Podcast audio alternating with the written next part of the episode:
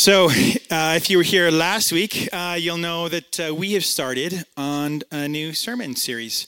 Uh, we are going through First Thessalonians, and which we've called the Hope Factor. And last week, Pastor Jonathan had a great uh, message uh, calling us to turn from idols and to have our lives and our hopes set on Jesus. And so today, uh, I'm going to continue to, uh, we're going to continue to explore uh, the second chapter of First Thessalonians, and we're going to explore having our hope set on Christ. And I want to start by talking about ourselves and our self-focused lives, which, which I think is a, it's an easy place to start because I think actually we're all pretty good at being self-focused. I think, I think it's something we can all, we can all relate to. Um, you know, I, I know, I know, I certainly can. Uh, if you don't, please don't judge me too hard.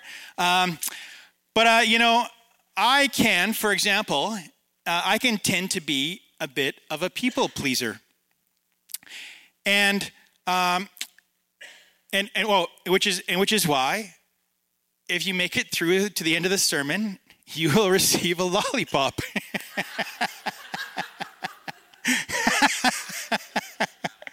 I'm just kidding.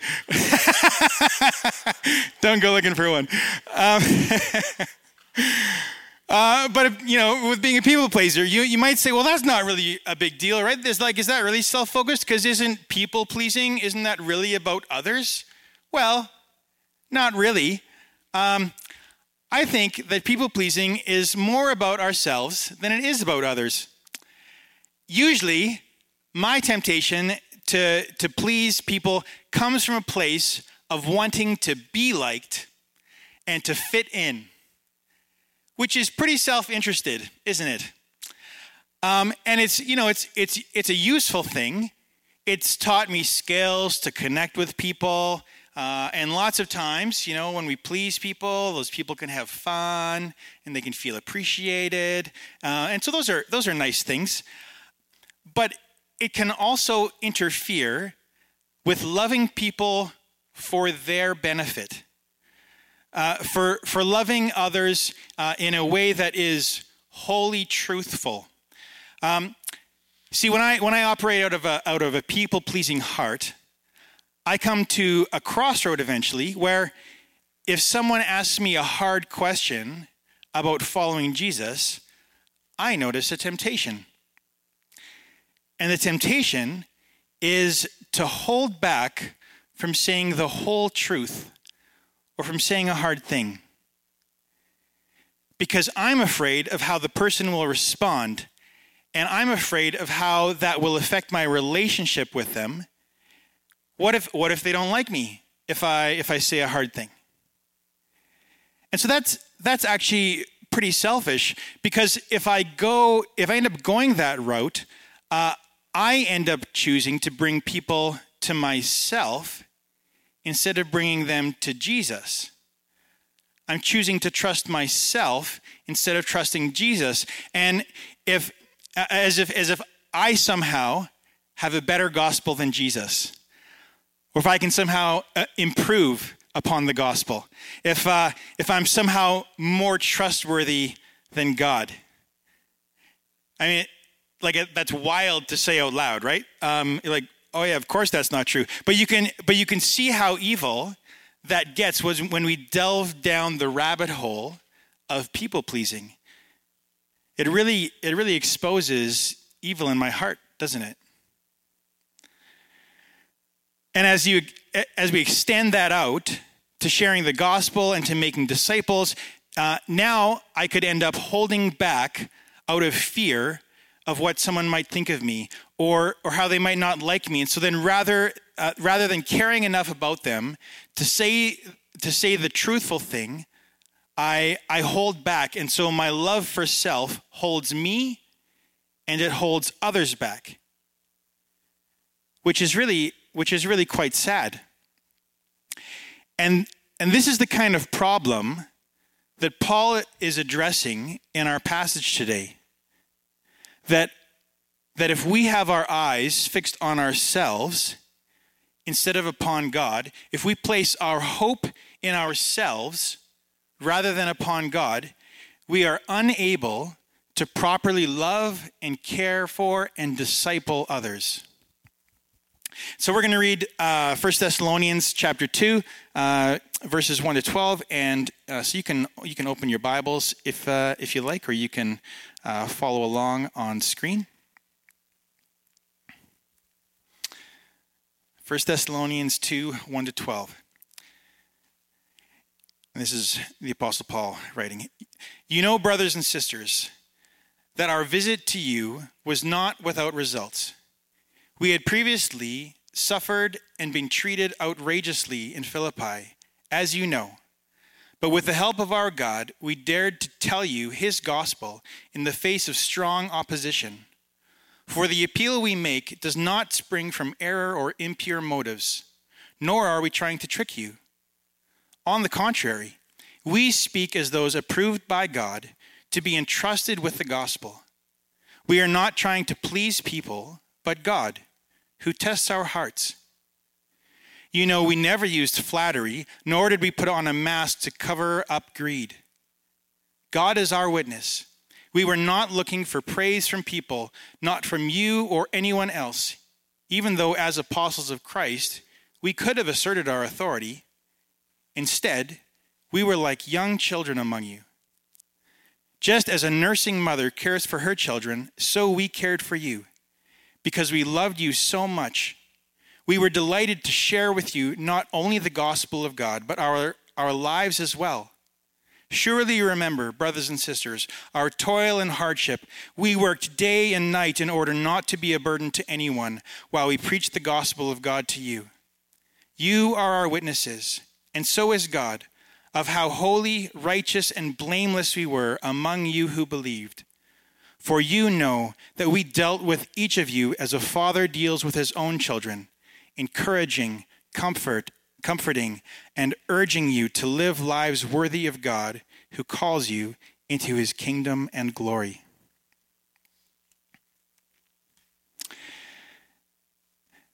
As this, uh, as this passage starts, Paul seems to be responding to something, doesn't he?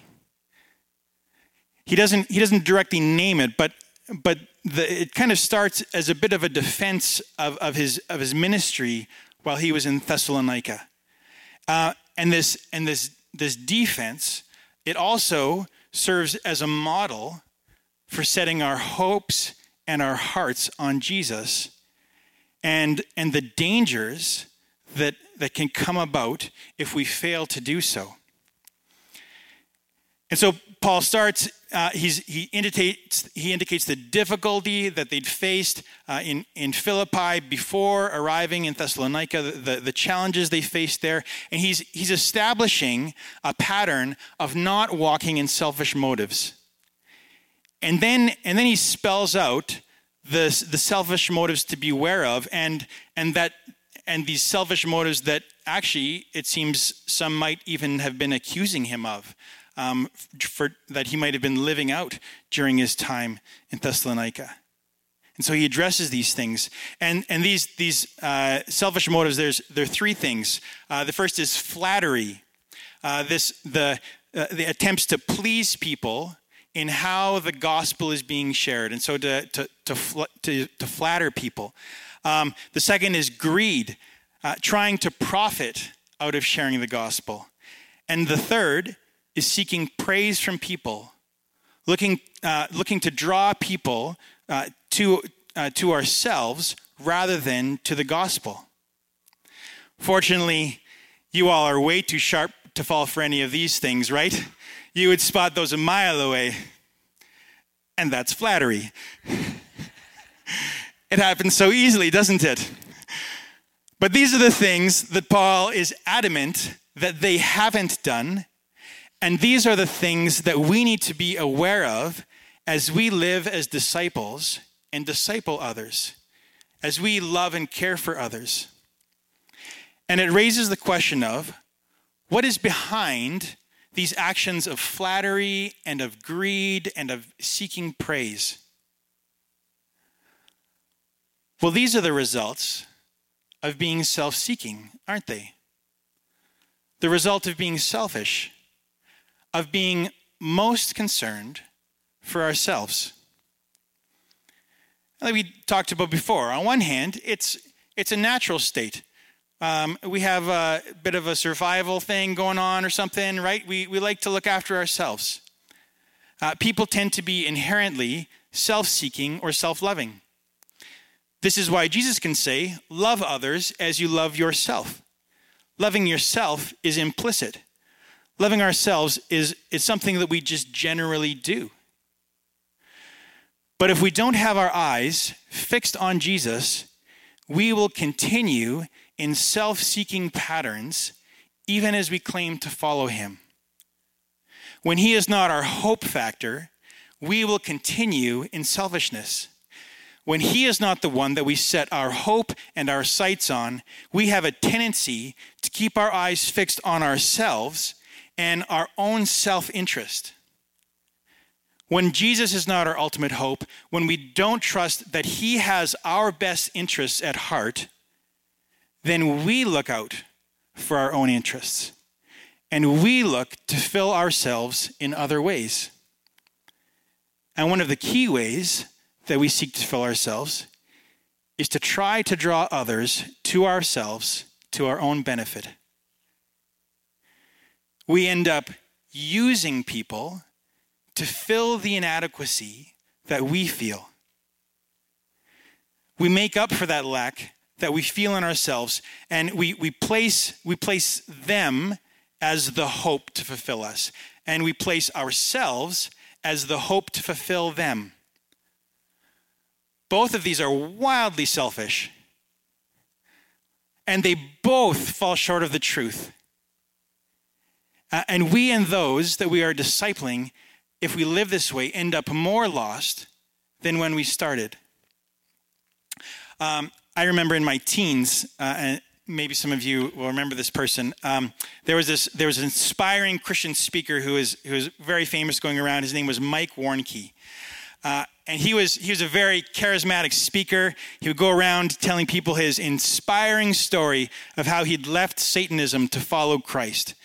It was very exciting. He came to Abbotsford, where I lived, and, and spoke, and, and it was all the Christians there, uh, who, of whom there were many, uh, could talk about for, for months. Uh, it, was, it was very exciting. And people came and they gave him support for his ministry. And then the truth came out that he'd made the whole thing up, that he was collecting hundreds, and thou- hundreds of thousands in gains from this ministry based on lies that he'd either embellished or made up entirely. His life and his ministry had become about flattery, about seeking praise, and about greed. And, and then the people who followed him were left with questions of, well, if it was all a sham, does that mean my faith is a sham now? What, what about the people that gave their lives to Christ because of his self seeking approach to discipleship? It's really sad. Uh, and we have more recent examples in, in Ravi Zacharias and, and Bill Hybels and Bruxy Cavey. And maybe they didn't start, maybe it didn't start as self seeking for them, but in, but in somewhere along the way, giving into that, in the end, ministries were destroyed, churches were destroyed, the lives of lives of people were destroyed, and, and even the faith of many people was destroyed. It's, it's really sad and really sobering. And it shows us that the integrity of our lives matters. The integrity of our faith matters. The integrity of our hearts and our motives matter. If our eyes are fixed too low, if our eyes are fixed on ourselves, if our hope is set in us doing well instead of in Jesus, then the extent of damage will run at least the length of our influence, if not more. This is why it's more important to have godly character than influence. It's better to have godly character and low influence rather than having high influence and poor character. I think this is, this is why it's so hard when, when someone who's famous comes to faith. They already have such high influence, uh, but they haven't been discipled yet. And so then they just make all of their public mistakes in front of everybody. And, and they get called out for it in public, and it's super hard. And some of them end up, uh, end up leaving faith, even. It's, it, it's so difficult for them because their influence starts so high. The integrity of our lives matters. And we get there by having a better hope, by fixing our hearts and our hope on God instead of on ourselves. When we fix our hope in God, we are able to minister out of an abundance of love and care that is concerned more for others than it is for ourselves. Uh, I like to think of this as the Jesus way of doing things. Uh, maybe you remember they used to have WWJD bracelets um, on a wrist. What would Jesus do back in the day? Uh, this is what Jesus would do. In John chapter 5, 19, Jesus says, The Son can do nothing by himself. He can only do what he sees his Father doing, because whatever the Father does, the Son also does. How did Jesus live? With his eyes fixed not on himself, but on his Father in heaven. He, more than anyone, could have fixed his eyes on himself, and he didn't do that. He fixed his eyes on God. And he did what he saw his Father doing. He joined his Father in what his Father was doing, not his own plans, not his eyes fixed on himself, but his eyes fixed on his Father. And this is the hope that Paul is calling us to. Because when our hope is fixed on God rather than ourselves, we are able to live and to love and to care for others out of the abundance of the Father rather than the empty wells of ourself. And Paul gives three ways for how this is expressed, and he, he illustrates uh, this, these hope filled expressions with the picture of a child, and of a mother, and of a father. So, the first way that Paul illustrates ministering with our hope fixed on God is as a child. When we operate out of selfish motives, we seek to gather and to assert our own authority or the authority that we've, that we've gained through, through gathering people to ourselves. Right? We think that, well, if a thousand people stand behind me, then that must give me a strong sense of authority, right? Like this is why, like on Instagram, you have a lot of followers, right? It's like, ooh, okay, I'm I'm doing pretty good. I'm pretty important now. I must have a lot of authority. But Paul says, we were like young children among you. Children don't really have their own authority, do they? The only authority they might have is that of their parents. And that's only true so long as they accurately represent their parents. So, if I send my kids to school with a note excusing them 15 minutes early from class, that authority only extends as far as leaving 15 minutes early from class. They can only do what I've authorized them to do, no more and no less. Such is the authority we have with our hope set on Jesus. Paul says, We are not trying to please people, but God. And he says, We speak as those approved by God. He wasn't trying to operate out of his own authority. He and his companions were operating only out of the authority given to them by God. And like a child, that authority only extends as far as they accurately represent their Father in heaven. And so they sought to please God rather than people, to represent God rather than gain influence or favor from people. Their hope was fixed on God rather than on themselves. That's a remarkable statement, isn't it? That to say to say that we're going to operate out of hope and trust in God, and so we're going to try to please God rather than people. Because that's that's not a that's not our natural inclination. That's uh, that's that's I think that's counterintuitive for us uh, to to set our hope and our trust on someone other than ourselves. It's countercultural even.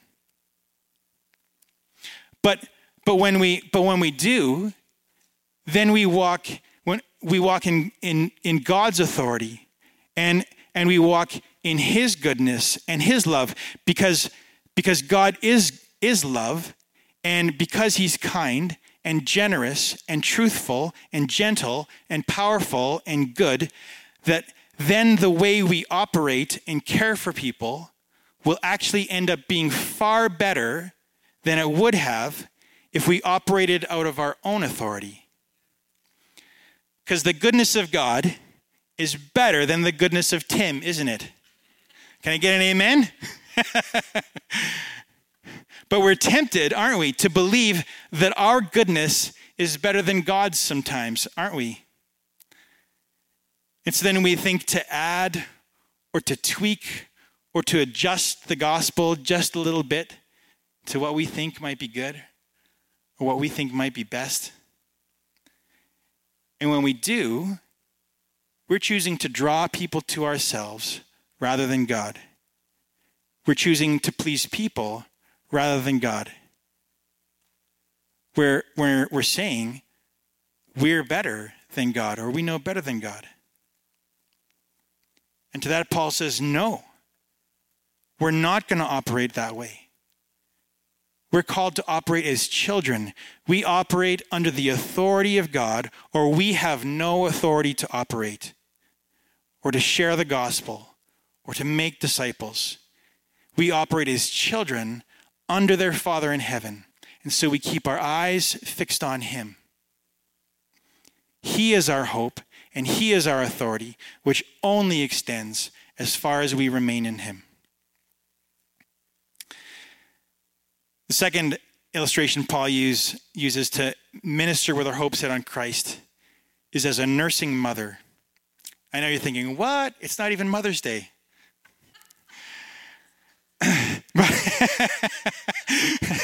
Thanks, Jonathan. Um, but it's a powerful picture uh, of a nursing mother. It's a powerful picture he uses to contrast the difference between selfish greed and gain because a nursing mother lives her life for the benefit of her child. Not for her own benefit, not for her own gain, but for the benefit of her child. A nursing mother can't rely on a child because the child's like this, like it's this big. Like, like they, like the child, like they can't support a full-grown human being um, in any way. Uh, and so, so nursing mother can't, you know, get have, be greedy or have gain because of that because it's not possible for the child to support her. And, and she can't be a burden to the child because, uh, because the child is too small to accept burdens. The, and so, sorry, laughing too hard.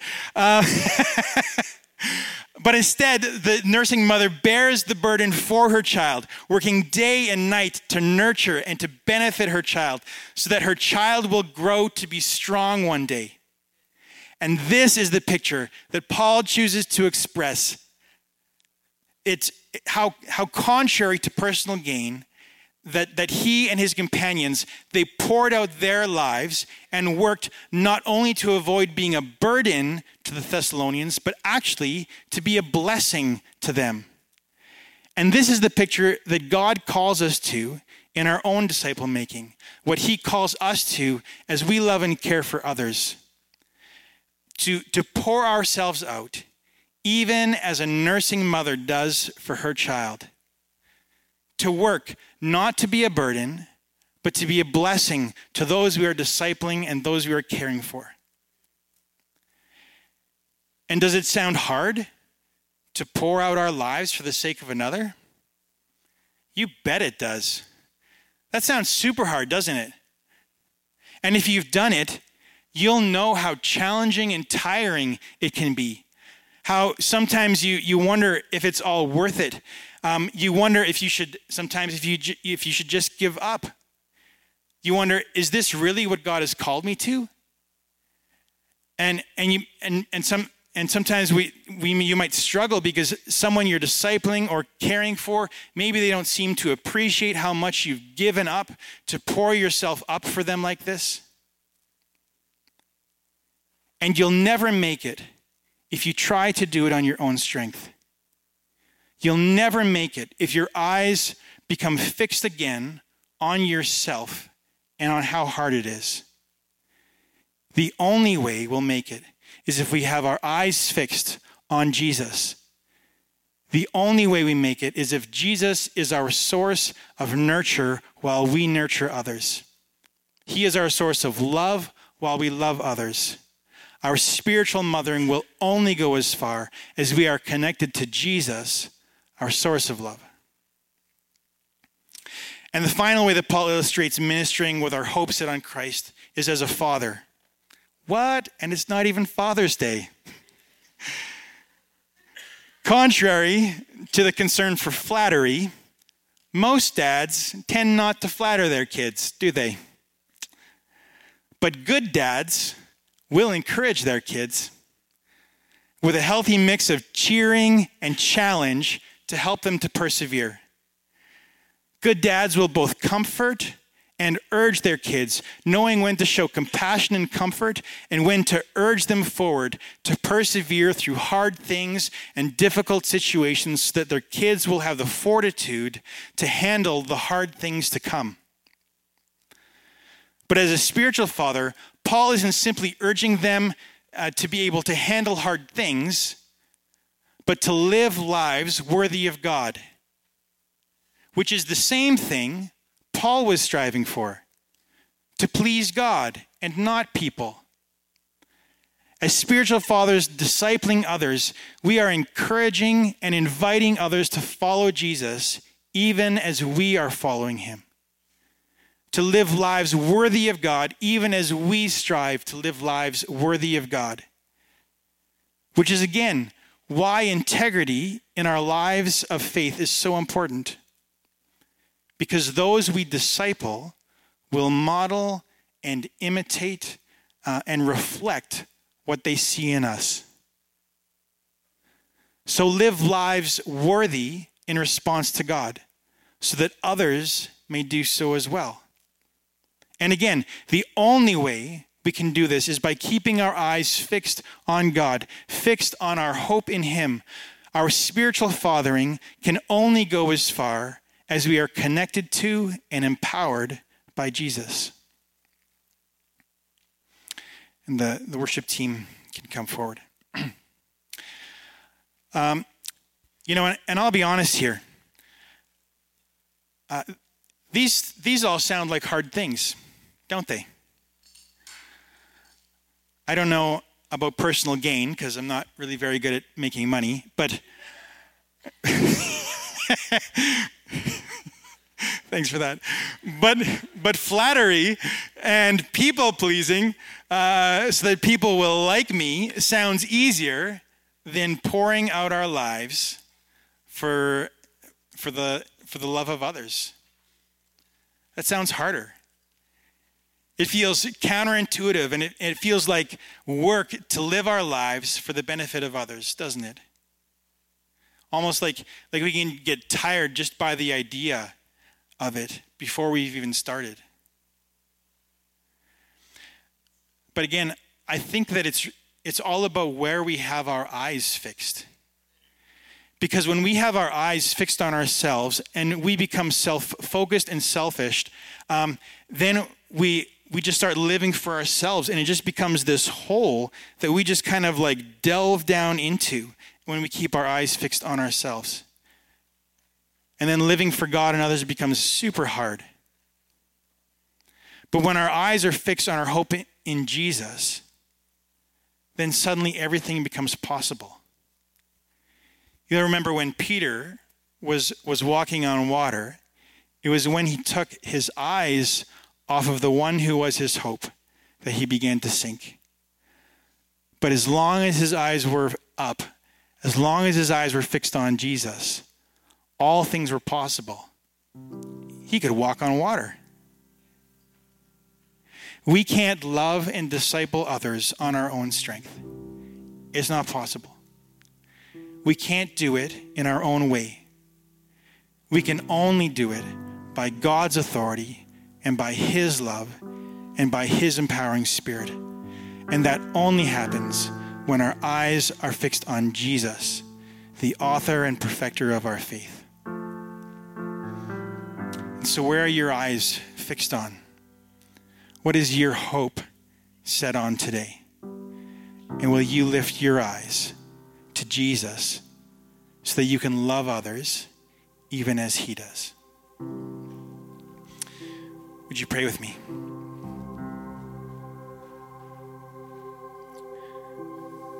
Father, I thank you that you invite us to take our eyes off of ourselves. That, that even, even though we might be afraid to, you invite us to do so because you know that when we have our eyes fixed on you, that is better for us than having our eyes fixed on ourselves. And it is better for those around us that we love and care for, for those that we're discipling, when we have our eyes fixed on you. And Father, you, you know that that can be hard for us sometimes. So, Lord, we need your empowering spirit to fill us, to lift our eyes so that we so that we don't take our eyes off of you, so that we're able to live lives to please you and to not please people.